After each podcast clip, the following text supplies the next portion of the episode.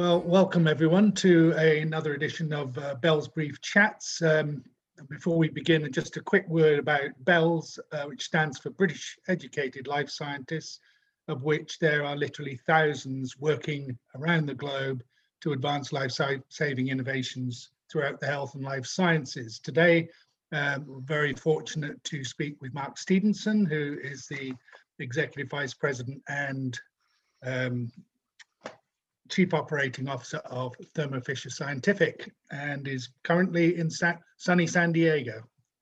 Welcome, Mark. Thank you, Nigel. Pleasure to be with you. So let's go right into it and let's start in your formative years. Um, so where did you grow up uh, and go to school and what led to your decision to study chemistry and attend Reading University? Yeah, well, pleasure. I, I grew up in the west of the country in Gloucestershire. Uh, I think I've long lost my Gloucestershire accent, uh, but went to school there. You know, was always was intrigued by medicine, technology, science. Uh, when I left school, wasn't very sure what I wanted to do, so looked at a course at Reading that had attracted me in chemistry, particularly at an industrial placement at that time, actually up on the northwest when ICI and a lot of chemical industries were there, and I was attracted to do a year placement uh, by that as well. And after Reading, you decided uh, upon a business career right from the outset from university, uh, joining the graduate intake program at Perkin Elmer, I think in Beaconsfield. Uh, had you already decided that a scientific career was not for you in the more traditional sense? Well, I guess it depends on traditional. So if that was traditional in a lab, probably yes. I, I think uh, by then I decided my lab technique wasn't always the best. But you know, scientific career, I was intrigued by um, instrumentation techniques.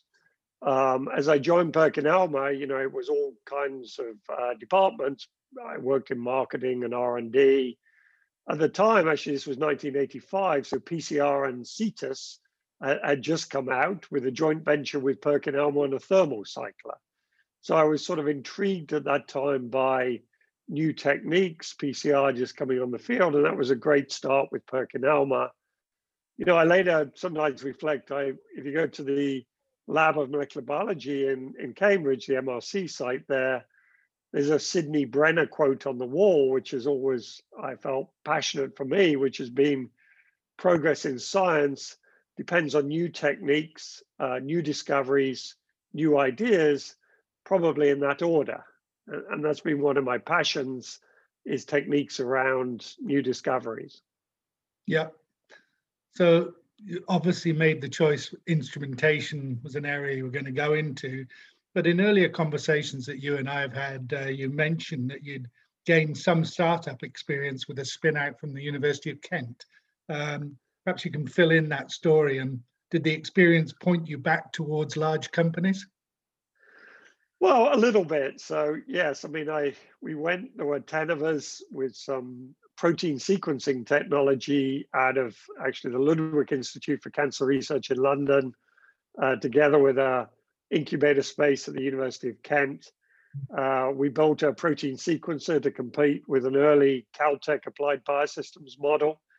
Um, we probably realized we weren't well funded enough. We weren't capitalized enough at that time. Well, I'm sure we'll come back to the discussion of funding in the UK, mm-hmm. but that was sort of late 1980s, and really cash flow was hard to come by. So not only were we commercializing, but we were doing that, which led me back to large multinationals.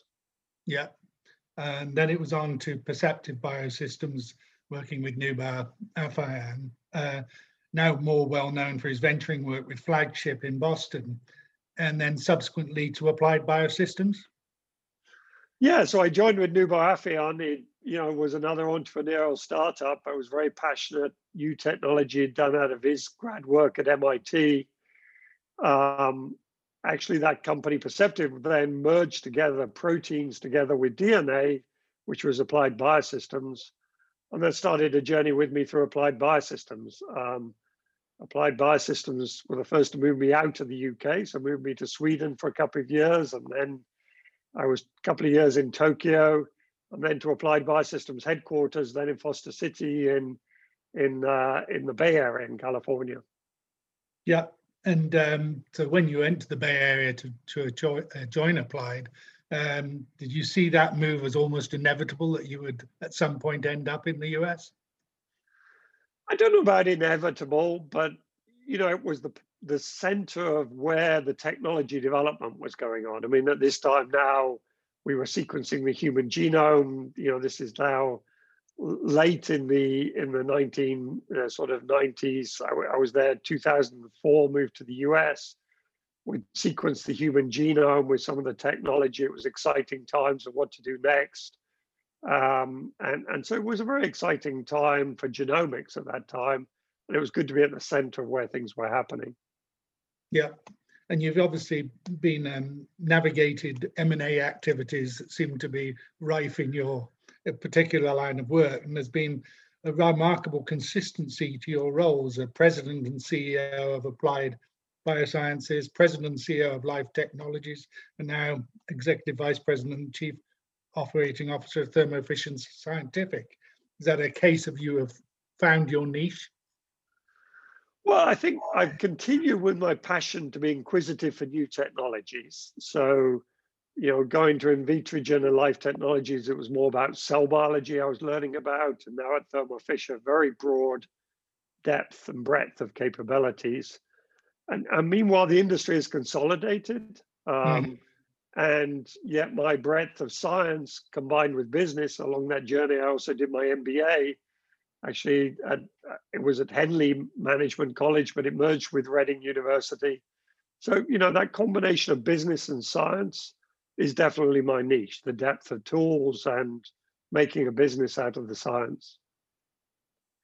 Uh, and, and during the conversations you, you and I have had, um, I was struck by an observation you made um, that relationships matter before you even know you need them. Um, it's a chord that's very much attuned to the central ethos of what BELS is all about. Uh, can you expand on that for our listeners? Oh, during the time, you know, where I've been outside the UK, I've always, when I've visited the UK, whether on business or personally, spent time to go visit contacts that I know in the UK. Be that, you know, drive up to Oxford and see people in Oxford University like John Bell, be that, you know, go to London and visit members in the government and society groups there uh, go up to Cambridge and Scotland. So those relationships have mattered uh, of UK based people. And that led me to be involvement more in the UK, where the UK government would visit me when I was in San Diego, or now where I am in Boston, the headquarters, or you know, engage, you know, in the last couple of years in the UK life science industrial strategy. We participated in in input for the first round of that, and then the second round and leading up to the pandemic, I think those relationships were very helpful. And uh, when the pandemic reared its ugly head, can you expand on how that translated then to the UK situation for you? Yeah, I mean, it's amazing to think a year back now, um, you know, at this time, you know, we knew from the work we were doing in China about the virus and what was going on. It was very clear it was moving quickly around the world um, we had designed as our first um, focus area a diagnostic assay uh, using our PCR technology all that way back to CETUS and the PCR discovery and my history through applied biosystems. And at that time, I reached back out to the UK government, um, you know, both to, at that point, Patrick Vallance had just been appointed. I reached out to John Bell and said, look, could we be helpful it became quite clear that you were going to need to diagnose the virus and set up diagnostics at quite a large scale, which at that time the UK wasn't set up to be. Yeah. Um, you've espoused the notion, certainly to me, of, of, of, the UK needing to focus on its key differentiators. Can you uh, expand on that a little bit? Yeah, certainly running a global business we're often making decisions of where to put resources, you know, whether we might build a new manufacturing site for drugs in Singapore or develop in a low cost country in Eastern Europe, you know, develop locally in the market for China. So our decisions as a global company, what we do about science, you know, are, are gauged by what are the capabilities, what are we looking for, where to engage. You know, as I, I've always thought about the UK, the strength of the academic research and base of science, and that discovery led has to be, you know, one of the core. And if you iterate around that, then we get technologies. I mean, for Thermo Fisher, we have about 25 sites across the UK, about 5,000 employees there. But a lot of the advantage is being close to the science. Um, you know, in the case of the pandemic, what happened to us was, you know, first I was invited to Downing Street as the pandemic evolved and, and asked, could we set up the diagnostic lighthouse labs?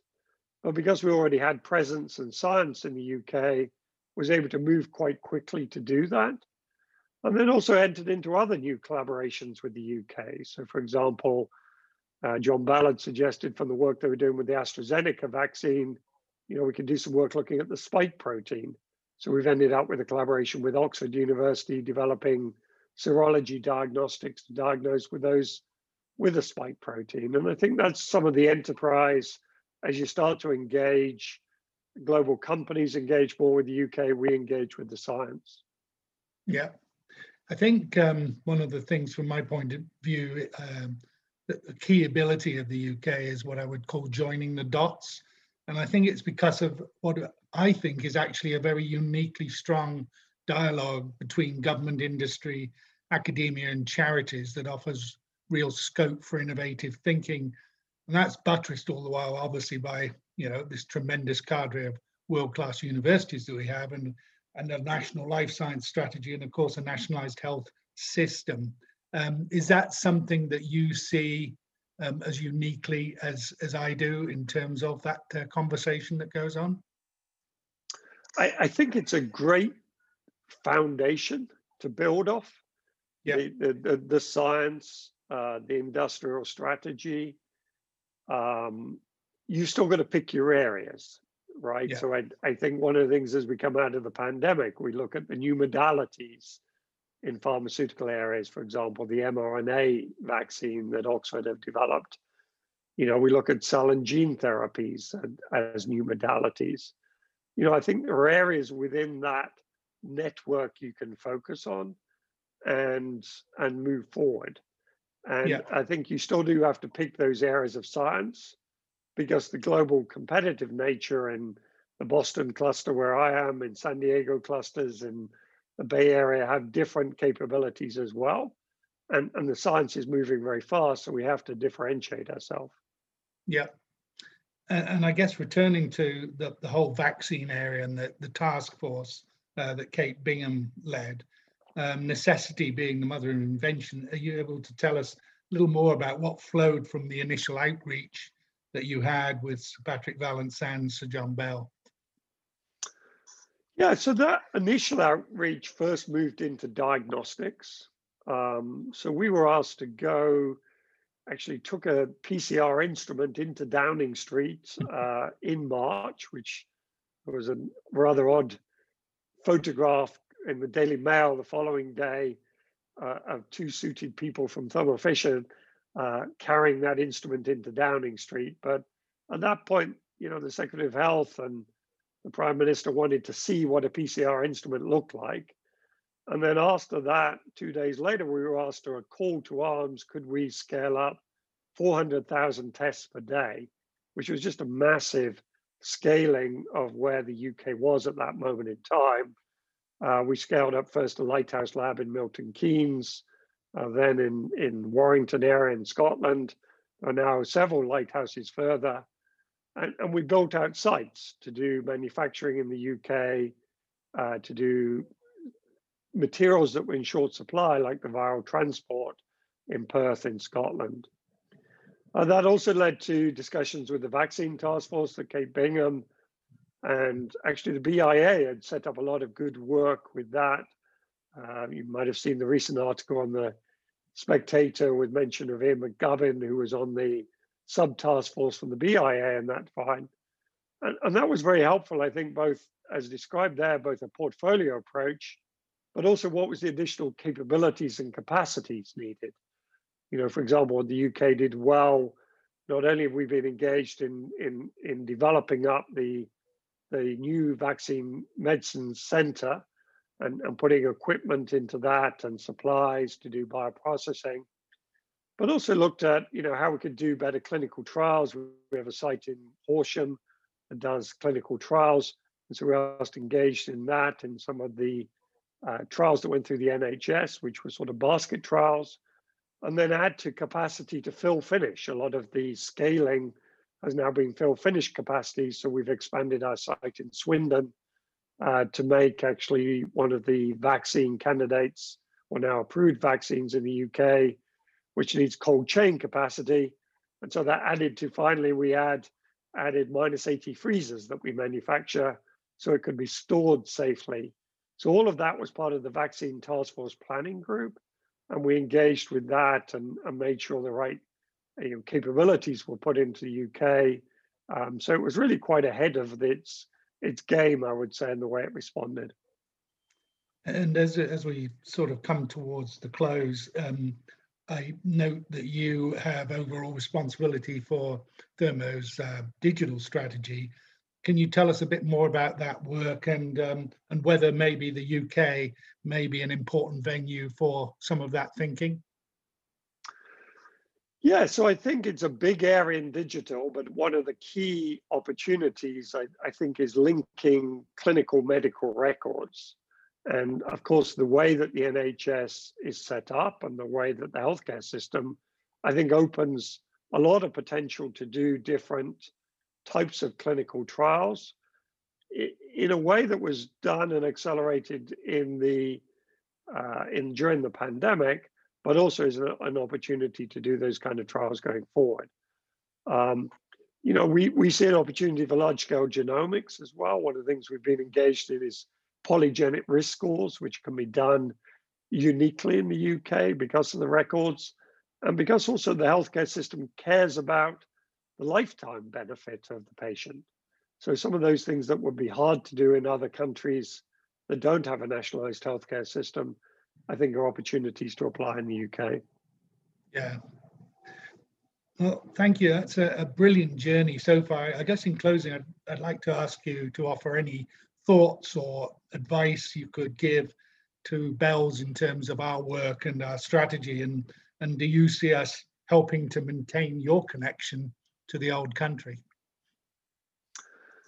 Yeah, so I think as we've outlined and, and you've explained, you know, BELS role is incredibly important in this to enable these connections. A lot of these are connections made in times when you may not need or know about those, but there's an awareness needed, there's a coordination needed, and there's a cross sector needed. I think more when we think about the future of science, we think about academic groups working together, we think about different pharmaceutical and biotech working together, uh, industry devices working together, not only in discovery, but in manufacturing and CDMO and companion diagnostics.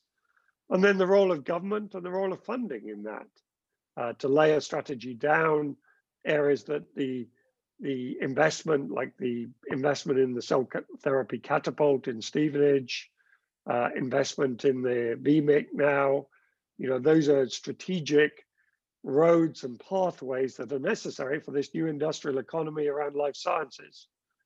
But I think very importantly, the role BELS can play is in the domain knowledge of that, because connecting the the specifics of what we talk about in the industry uh, with government and advising that, I think needs a connector in that. And you connecting with those around the world who are supporting the UK is a very important role here. Thank you very much, Mark. Um, well, I, I, leave you in the warmth of sunny San Diego, uh, knowing that you will be returning to the cold of Massachusetts and offer you one little bit of solace in that uh, to Sunday, we are expecting snow here in London. well, I look forward to visiting London again when the snow is gone, and also hopefully you've got the pandemic under control with the vaccine, which the UK seems to be one of the leading countries in doing that. So, best wishes to you, Nigel, and everyone in the UK. All right. Thank you very much, Mark. Take care. Bye bye.